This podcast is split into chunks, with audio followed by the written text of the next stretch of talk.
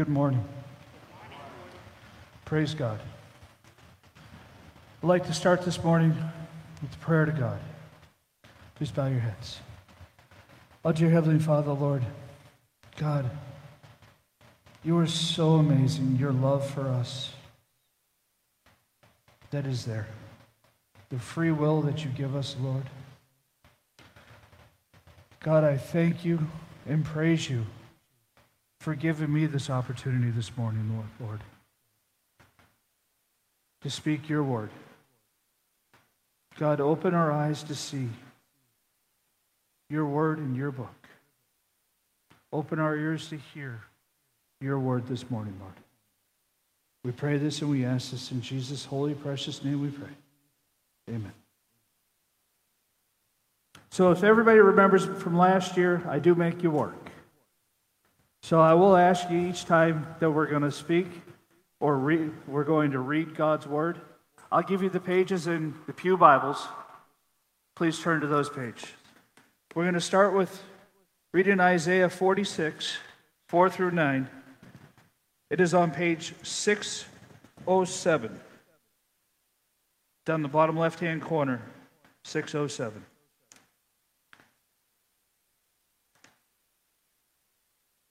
Even to your old age and gray hairs, I am He. I am He who will sustain you. I have made you, and I will carry you. I will sustain you, and I will save you. With whom will you compare me or count me equal? Some pour out gold from their bags and weigh out silver on the scales. They hire a goldsmith to make it into a god, and they bow down to worship it. They lift it up to their shoulders and carry it. They set it up in its place, and there it stands. From the spot it cannot move. Even though someone cries out to it, it cannot answer. It cannot save them from their troubles. Remember this. Keep it in mind. Take it to heart, you rebels. Remember the former things, those of long ago. I am God, and there is no other. I am God, and there is no one like me. Wow. That is God's word to us. As we look at today and take the opportunity to look at God's word, listen. He is wonderful. His love is amazing. And there is no one like him. But yet we try and put so many things before him. So, first thing I want to do this morning is take you a little bit ahead in time to make it a little relevant to retirement that we're going to talk about. I want to talk about your eternal retirement. So, I want to take everyone ahead a little bit of time and space. That time I want to take you forward is 100 years from now. 100 years from now. Whatever age that you might be now, even if you're 13 years old, you'll be 113. Me, I would be 146. Now, the chances of even making it to 100 years old is 0.014. 14 out of every 1,000 people have the chance of even making it to be 100 years old. But as we grow through time, we talk and we look forward to our retirement. We make sure that we save for our retirement. We make sure that we start to put things aside for our retirement. But today I also want to talk about your eternal retire- retirement. Are you fully vested in your eternal retirement? God says, I am He. He states it very clearly I will sustain you and I will carry you. With such an incredible God, why would we ever want to turn our backs on God? He says, I will sustain you. From the beginning, I am with you. We were not put here to do it alone. We were not put here to even try to do it alone. But God also gives us free will. When we were born, we were born with a hole in our soul. Only person that can fill that hole is God. But he's, he waits for us. He says, I love you. But God doesn't force himself on us. God doesn't say, You will worship me. Because if your ears have not been opened to hear and your eyes to see, and there's only one way that can happen it's asking God to come into your heart, asking Christ to come by your side. Pastor Rick talked about last week. Youth is wasted on the young. No, because what is the young? What is relevant to the young? At any age, you can be the young. You could be 16 years old and be a brand new born Christian. You could be 56 years old and only be a day old. A day from the day you gave your heart to God. You could be 87 years old and still be a brand new Christian with one day under your belt, one year old, one day old. Time is relevant. Our time, we have our worldly time, and there's God's time. Two completely different things. We're always in a rush. Because there's been many times, especially in my life, I've been very impatient. I always want things to happen now and to get it done and receive things now and not, you know, have to continue to work over and over and over and over and over to get things done. No, want that promotion. I deserve that promotion, but it's all in God's time. No, I've been very impatient at times. I've had wonderful people in the church to, you know, have walked up and put their arm around me and said, It's not in God's time. It's in God's time, not yours. Be patient. Because if it's not your time yet, based upon what God has said for you, it's not going to happen. I said, okay. I stopped, went back to prayer, and said, God, it's in your time. What do you have planned for me in your time? And God says in the verse, I will sustain you. He is there from the beginning.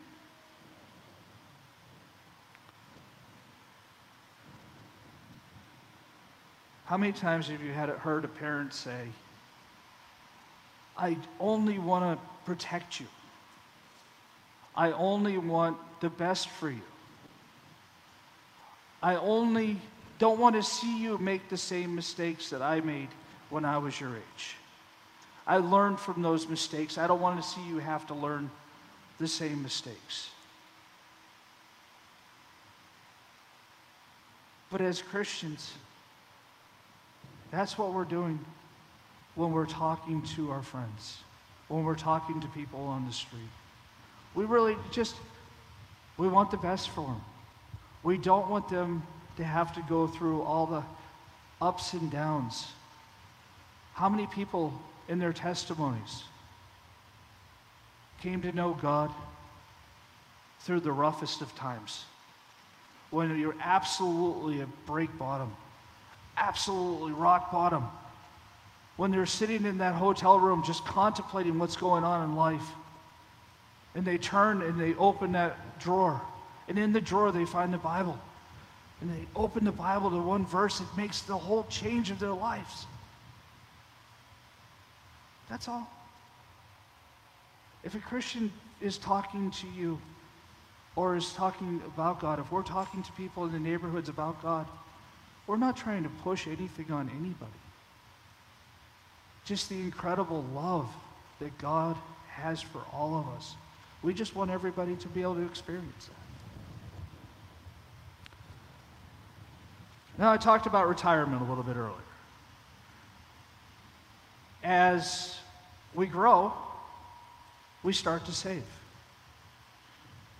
Now, the younger adults have the opportunity to start to save in a 401k from the very beginning of starting to work. All businesses give you the opportunity to invest in your 401k. You know, as I like to move, but as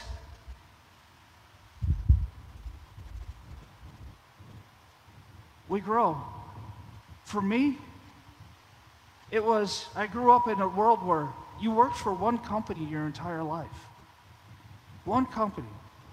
Once you found that one company, you looked forward to a pension. You worked and you worked and you worked and you worked, and you know as you got to this certain age, you had a pension to look forward to.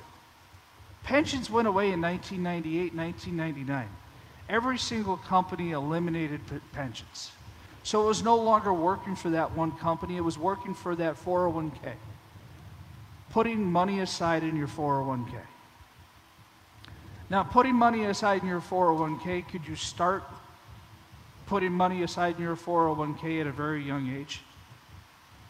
Oh, absolutely. Could you start putting money away in your 30s? Or what they used to call middle age? In your 40s? Could you start then eh, saving for retirement then? Yes. It's your money, it's your free will to start saving for your retirement when you want it. You could wait till, you know, 50, 60 and do catch up plans and start putting money into your 401k as a catch up plan.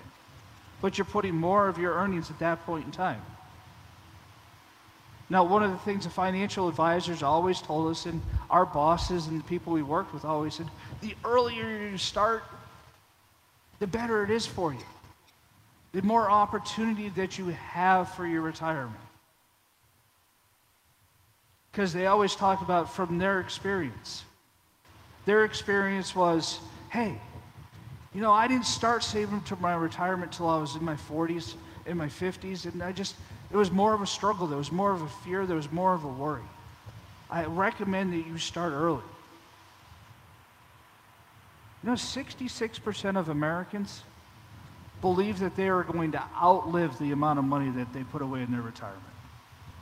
20% of Americans never even make it to retirement age. They pass away before their retirement age even gets there. Most people have a fear. Retirement's supposed to be joyous when we don't have to get up in the morning and go to work. We're not on a routine every single day. You say, why am I talking about money and savings? Our eternal retirement is the same thing. Our eternal retirement, yes, we can wait until we're in our 70s to ask Jesus to come into our hearts and turn our lives over to God and solidify our eternal retirement in heaven. But we can also do it in our 40s. We can also do it in our 20s or 16, 15, 14. At any age, God gives us that opportunity because He gives us that free will.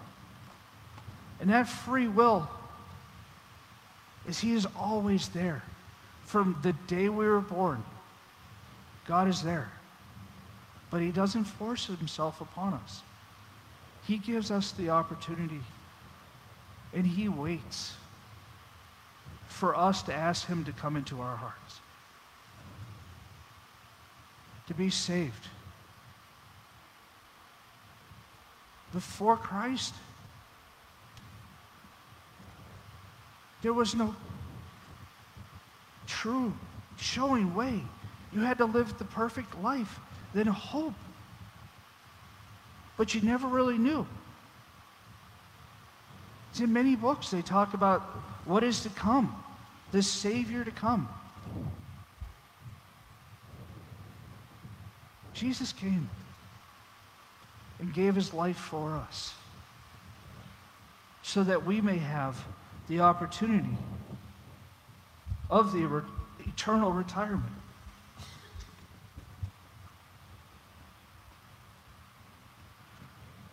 No, I remember one day at work. I was very young, probably 21, 22 years old. And was sitting there waiting for the next customer to walk through the door. As I waited for the next customer to walk through the door, all of a sudden there was a big commotion across the street at the funeral home across the street. I was like, huh, what's going on? I asked somebody, I said, hey, what's going on? And they let me know. They said, that was a police officer. He passed away. He had a massive heart attack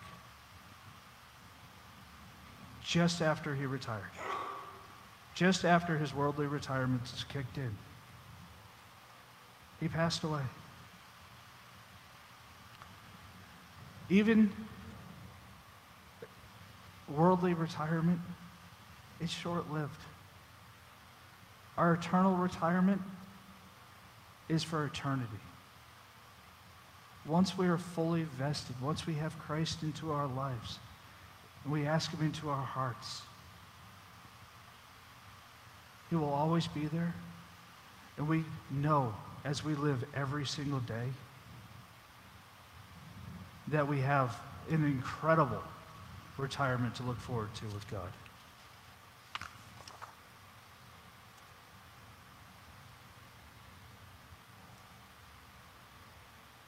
God doesn't leave anything open for judgment. He speaks many times in the Bible to not change his word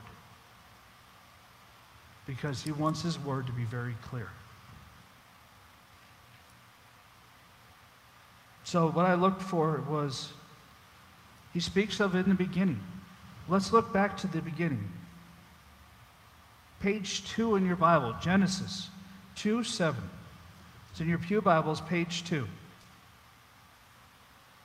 Then the Lord God formed a man from dust of the ground and breathed into his nostrils the breath of life.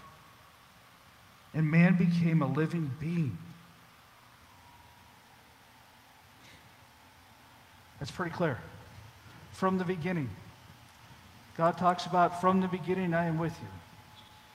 From the absolute beginning of man, He has been with us and given us that opportunity.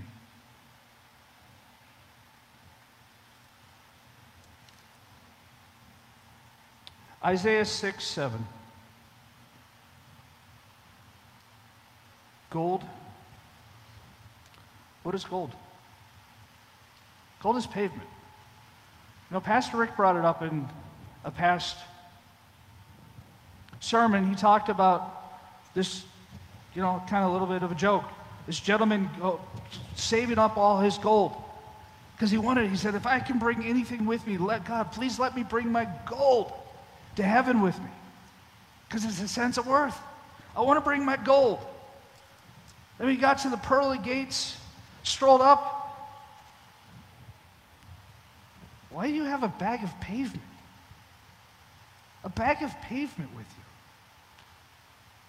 Now, I know it sounds like, all right, gold is a bag of pavement. But how do we know that? It's a bag of pavement.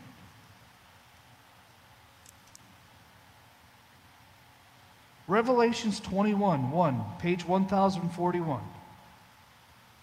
I saw a new heaven and a new earth. The first heaven and earth had disappeared, so had the sea. The wall was built of jasper, and the city was made of pure gold, clear as crystal. Each of the gates was a solid pearl. The streets of the city were made of pure gold, clear as crystal. Folks, gold is beautiful, but what is gold? Gold is, let me give you the exact from a PhD. There are many elements and metals in the world that God created. Gold is a metal, it's an element. It's shiny and pretty.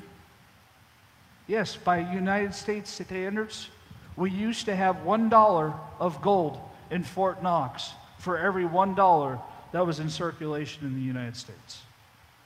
So there's a dollar worth of gold for every dollar. But it, dollars are just money.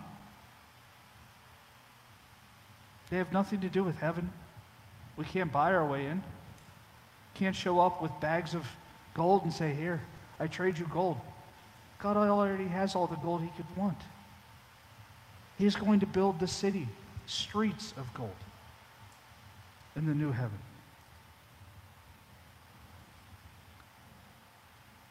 We give a value to gold. But God talks about in Isaiah, he says, people were melting it. People were putting it up on the, sh- the shelves. They were talking about it. They were talk praising. They're worshiping it. But has that changed? Has that changed? It may not be gold anymore because there's so little bit of gold. But those dollar bills that used to match the circulation of gold at Fort Knox, we now have far more dollars in circulation than we do have gold. But how many times do we worry so much about that money and miss so much because we put the money or the savings ahead of it? I want to tell you a little story. It's not, it's a true story. It's about a gentleman that I worked with at one point in time. He grew up in a very tough neighborhood. He grew up in a home where everybody worked from paycheck to paycheck, lived from paycheck to paycheck. They didn't even know where the next meal was coming. You know, when they said, hey, where's my shoes? Oh, well, here's your brother's shoes. He outgrew them. You wear your brother's shoes. What about clothing? Well, here's your brother's clothing. One person got the new clothes and shared it with everybody else. And they accepted that, okay, this is how their lives were. Okay. But they knew dad always worked worked very hard and did everything he possibly could. He was very stern about money. Then he passed away. Once he passed away, there was no more family vacations, there was no memories of dad. So they started to clean out the house. Because mom could, had to sell the house, she could no longer afford to try and have this house on her own. So they started cleaning the house up, and they went to one room that was Dad's room, where Dad was always in there, whatever. He wasn't playing fantasy football because that wasn't fantasy football days. It was just that was his room. Nobody was really allowed to go in. Well, so they went in there. It's kind of like you know, let's go see what you know Dad's been doing all these years. Your mother's like, ah, don't worry about your father. He was just he was your father. That's great. They opened the closet door. The very first thing that they found in the closet was the money tree from their parents' wedding. The money was still attached to the tree.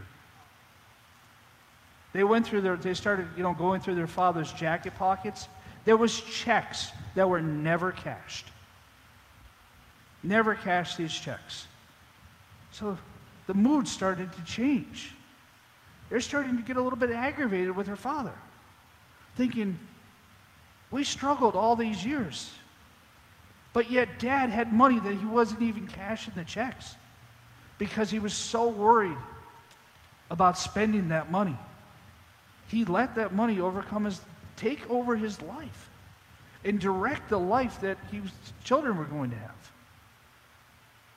Now, you say, okay, that was a little bit of money. Haven't finished the story yet. So they're cleaning and they're going through stuff. All of a sudden, they get to the bed. As they get to the bed to flip the mattress over to take it out of the house, there is $500,000 in cash underneath that bed. $500,000. He didn't trust banks because he grew up after the Depression. He didn't trust anybody else to save his money for him. So he held on to all of his money himself. and kept it all in that room. What did he miss? Did he miss helping somebody? Did he miss taking his family on vacations? He missed so many great memories. This is what the family all of a sudden started to think about. If dad had all this money, why did we struggle all those years? Mom, why didn't you be able to, you, why weren't you able to go on trips with your friends? Why weren't you able to go out and do these things? Why weren't we able to take family vacations? Our family vacations were to Revere Beach. It could have been to Disney World. Started getting very upset. The, the memory of their father is now tarnished because of the savings. Now, some people said, well, but he was saving for his wife. She now has money to live off of. She doesn't have to sell the house. She still sold the house because there was too many memories in the house. She still had money. But she said, I would trade every one of every penny, every penny that I have to have my husband back. That money didn't mean anything. It was more important to her. She would trade every single penny that was there to have more time with her husband, the love of her life.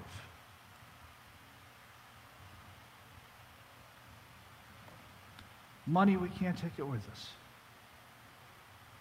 Yes, there's a lot of great things, a lot of fun things we can do. There's a lot of reasons why we should save. We absolutely need to save for our retirement. We need to save to make sure that we can pay the bills for the rainy day funds.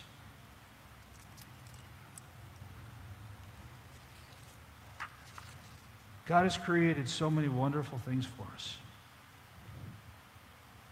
But how many of those wonderful things don't cost a penny? To see a miracle, to hear of God's work, and to be able to recognize that miracle when it happens as God's work. To see people be cured of cancer, to hear of people say, I had a brain tumor. I didn't do anything except pray. I went back to the doctor, and the doctor said, There is no brain tumor. There's so many times that we hear this. But to be able to recognize, to have God's word in our ear, to know that was God is incredible. And it cost not one penny. And I talked about possessions. Money and possessions is mentioned over 800 times in the Bible. God knew what we were going to be up against. That's why he put money and possessions so many times in the Bible. So as we start to wander, we have the ability to go back to it because it's God's word. Now, I'm one, I've driven the $400,000 Lamborghini. I've driven a $400,000 Ferrari.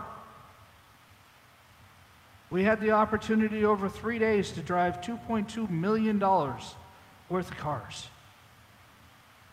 But when you're done driving those cars, guess what? They're just a car. Yes, they have a high value, and you're not very humble when you drive those. It's, look at me. You're not, it's just a car. It's fun, but then you go back to reality. If you have one of those cars, you have to pay for it. Then you have to pay the insurance on it.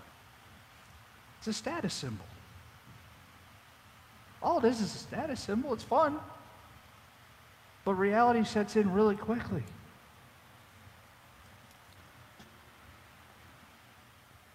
There's nothing greater than God's love. The feeling of God's love. You can't put a price tag on that.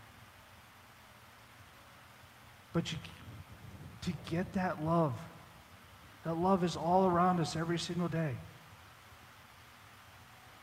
But to feel it and to understand it, you got to ask God to come into your heart.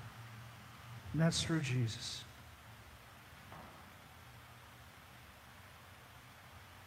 When we talked about money, is mentioned 800 times. God's love is mentioned over 2,172 times in the Bible. And giving is mentioned over 2,100 times.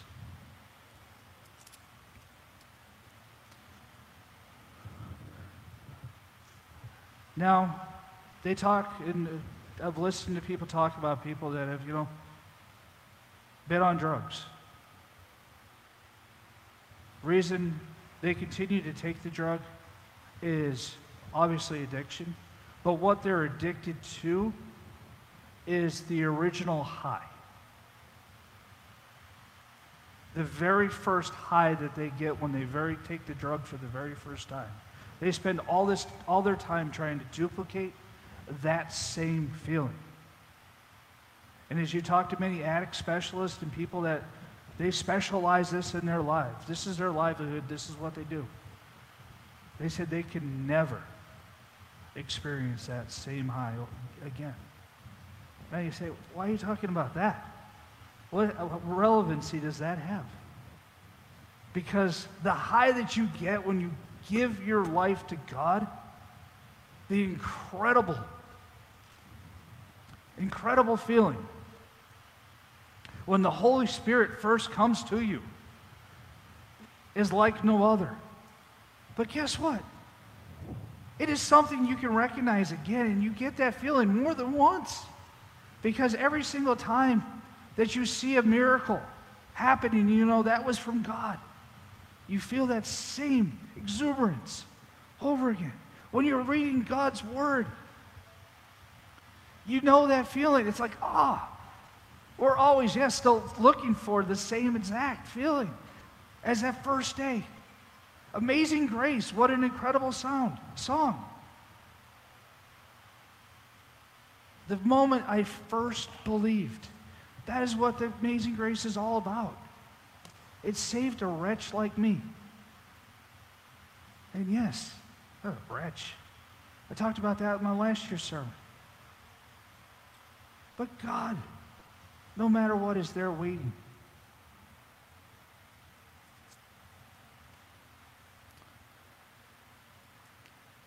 John 10, 29. It's in page 897 in your Pew Bible.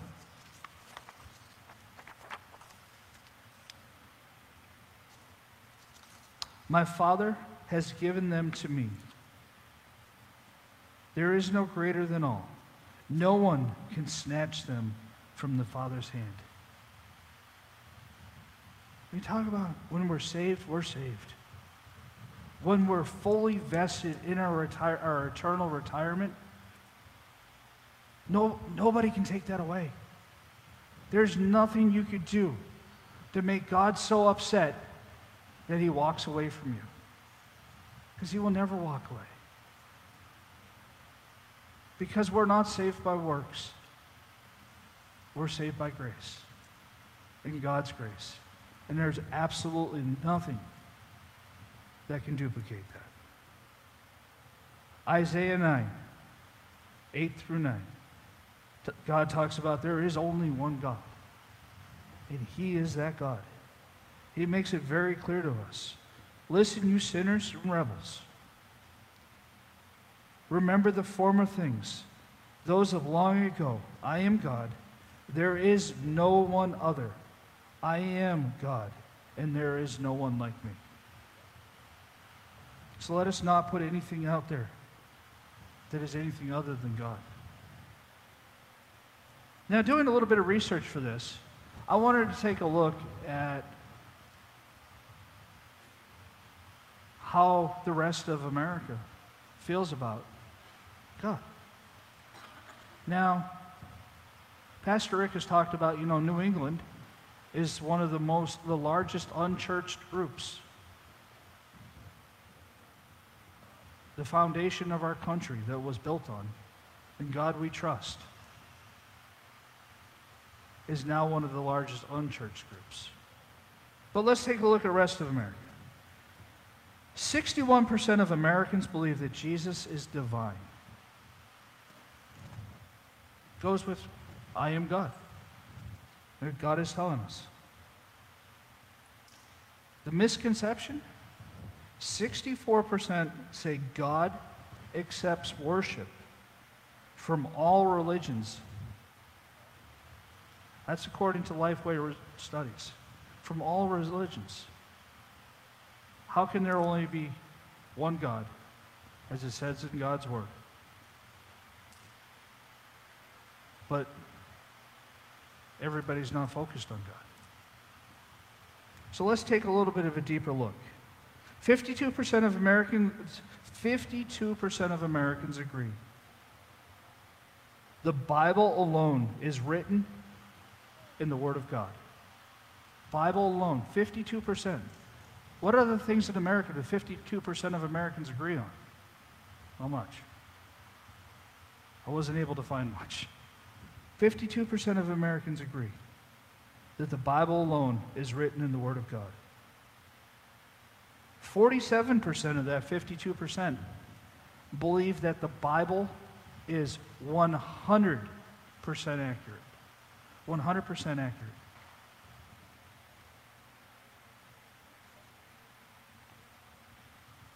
So, pretty relevant to today. This study was done in 2016.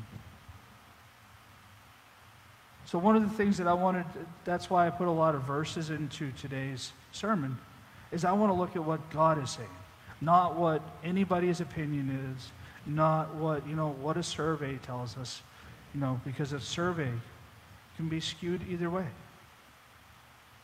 Or it's people's opinions. The Bible, and I believe that Bible is 100% accurate and is 100% written in God's Word. Let's take a look at God's Word. Let's start with Acts 4 through 412. Acts 4, verse 12. It's on page 912.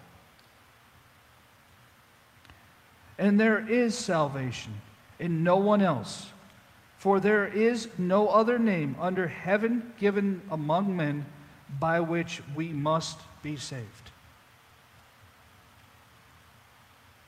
That's God's word. There is one name. What is that name? John 3:16, page 888. For God so loved the world that he gave his only begotten son, that whosoever believeth in him shall not perish, but have everlasting life. Eternal salvation eternal retirement, so that whoever believeth in him shall have everlasting life. Matthew page, I'm sorry, Matthew 3, 16, page 808. As soon as Jesus was baptized, he went up out of the water. At the moment, at that moment, heaven was opened and he saw the Spirit of God descending like a dove and a lightning on him. And the voice from heaven said, This is my Son, whom I love. With all I am pleased.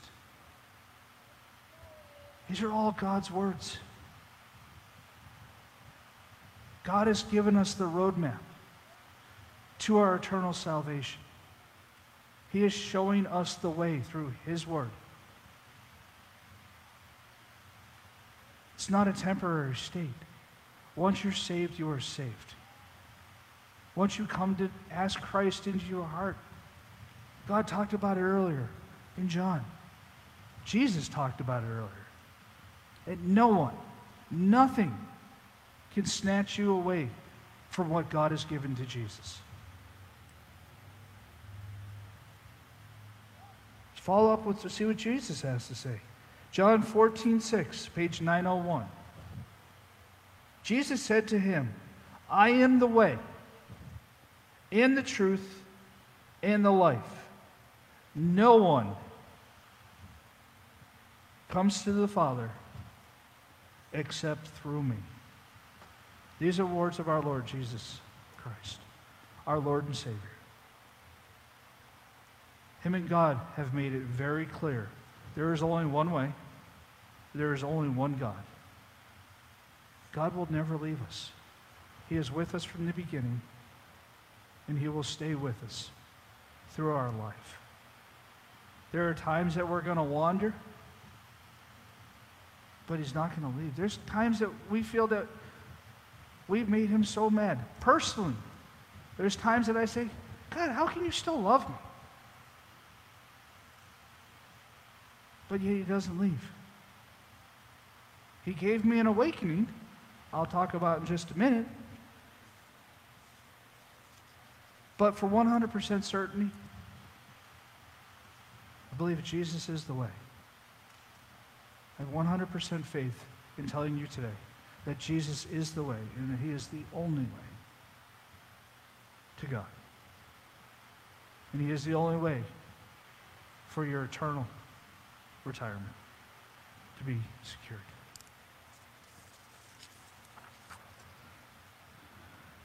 Now, I said a few minutes ago I was going to talk about God gave me an wake up call. There was many, many, many, well, how long have I been coming here? 14 years? So, about 14 years and one week ago, I had a dream. I fell asleep. I was sleeping. And next thing I knew, I was on an airplane. I was on a plane going somewhere. I don't know. I don't remember where I was going. And all of a sudden, the plane rocked to the left, or rocked to the right, rocked to the left. And next thing I knew, the plane was going down. The plane crashed. When the plane crashed, next thing I knew, I was in this beautiful field, beautiful group of woods.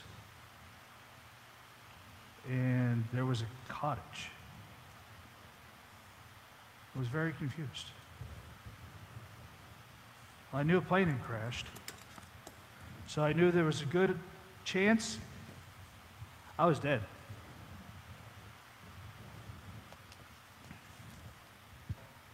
And this gentleman came out with these books. Had these books in his hands that it was judgment. It was my judgment time. Starting to get a little scared. I'm like, oh, this is just a dream. Then it was just nothing changed, no feelings changed. I really got I got to the point where I accepted. I was like, I'm really dead. And I started crying out to God, God, I want to be able to tell my family I love them. I want to say goodbye. I love my family. There was nothing. The gentleman was just standing there in a white robe with the books under his arms. And I asked, I said, What's in those books? He said, Everything that you've done your entire life is in these books. Okay. Um, so I started crying to the Lord God, give me another opportunity. Give me a chance to make it right. And that man just started walking, walking with me to that cottage to go learn my judgment, my eternal judgment. I continued to cry and beg to the Lord. And all of a sudden, I'm in my bed at my house. Literally, in the dream, I had accepted the fact that I was dead. I had accepted that fact. And I was scared to death to learn what my judgment was.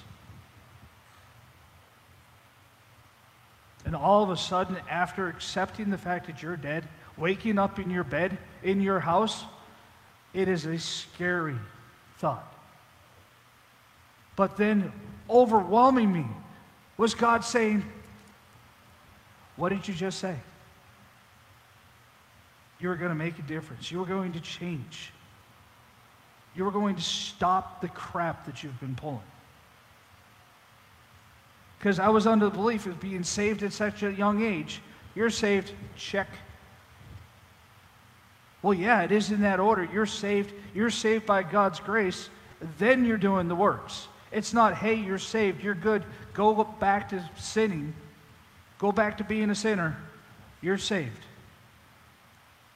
Pastor Rick has talked about that many times. And there's many times in the Bible it talks about that. So I was on the, wrong, excuse me, the wrong track. And God so loved me. He gave me that dream to kickstart me back on the right track, put me back on the right road because He has great plans for me. And I can't reach those great plans. I can't follow His word or His will if I'm off on a wrong track. So I woke up. And God's word back in my ear saying, Remember what you said. Remember what you said. Okay? One week later, on that Sunday, I came to First Baptist Church. And knew immediately when I walked through that door, God was here. And it was on the right path that God had set for me. Now, I never, in that dream, you say, well, what about your eternal retirement? Well, I was fully vested. God wasn't saying, hey, here's your, there's any need to worry. It's a restart because you're already saved by grace. Now, let's get you back to doing the works that I call you to do. Okay, God. So then he gave me another dream many, many, many, many, many years later.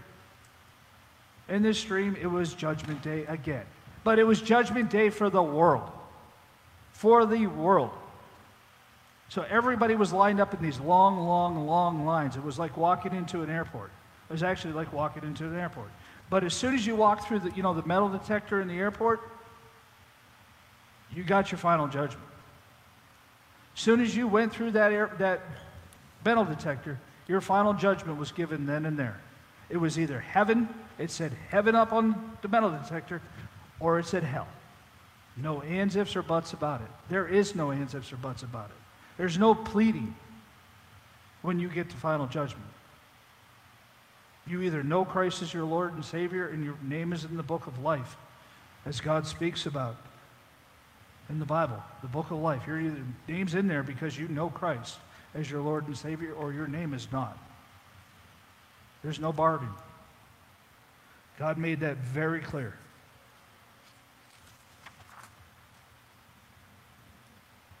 I talked earlier about, you know, it's free will. God allows us to have that free will. But we were not born to go it alone. We have an amazing God and Lord and Savior just waiting for us to ask them to come into our lives so that He, our Lord Jesus, can open our ears to hear God's word, to open our eyes to see God's will in our lives. The Bible makes it very clear. As I said at the beginning, I want you to think about a hundred years from now. Because time will pass, and that hundred years from now will come. There's many, many of us that won't even make it to opening the time capsule that's outside in 2065.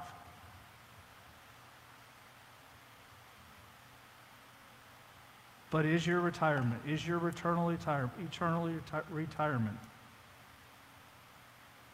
fully vested because you're faith in the Lord, Jesus? Now, as we pray, I want to close in prayer. But I ask that everybody bow your heads and close your, close your eyes. And if you are here today and you want to ask the Lord to come into your heart, to come into your life, just raise your hand. One of the elders will come pray with you. I will come pray with you. But I want to give everybody the opportunity just to feel that this is between them and God. That's why I'm asking you, if everyone, to bow your head and close your eyes.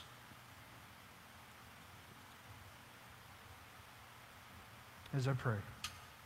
And if you want God, if you want to ask God to come into your life in your heart, please just raise your hand and one of us will come and pray with you. Dear Heavenly Father, Lord, we love you. We thank you for all that you do, Lord. We accept and we know that we are all sinners. And none of us could live the perfect life. And we know that it's not works that we're saved by, Lord. We know that our Savior is Jesus. God, I ask right now that you come into our lives, come into our hearts. Lead us into the direction, Lord, that you want, because we give it all to you, Lord. We give it all to you. Now keep your heads bowed in prayer just for the next minute. We're going to have a quick, just minute. Turn your lives to God. If God is your Savior, talk to Him. He is there. Whatever hurt that you have or whatever fears, turn them over to God because He will take them away.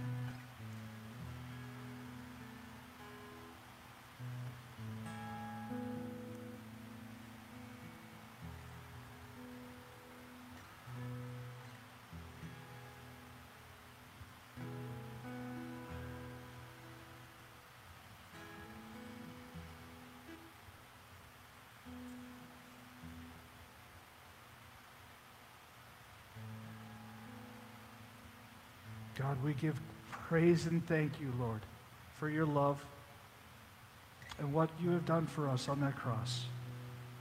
It's because of you that we have the opportunity to an eternal salvation and an eternal retirement with you, Lord, in the new heaven and the new earth. We give praise and thanks. It's in Jesus' holy, precious name that we ask this and pray this. Amen.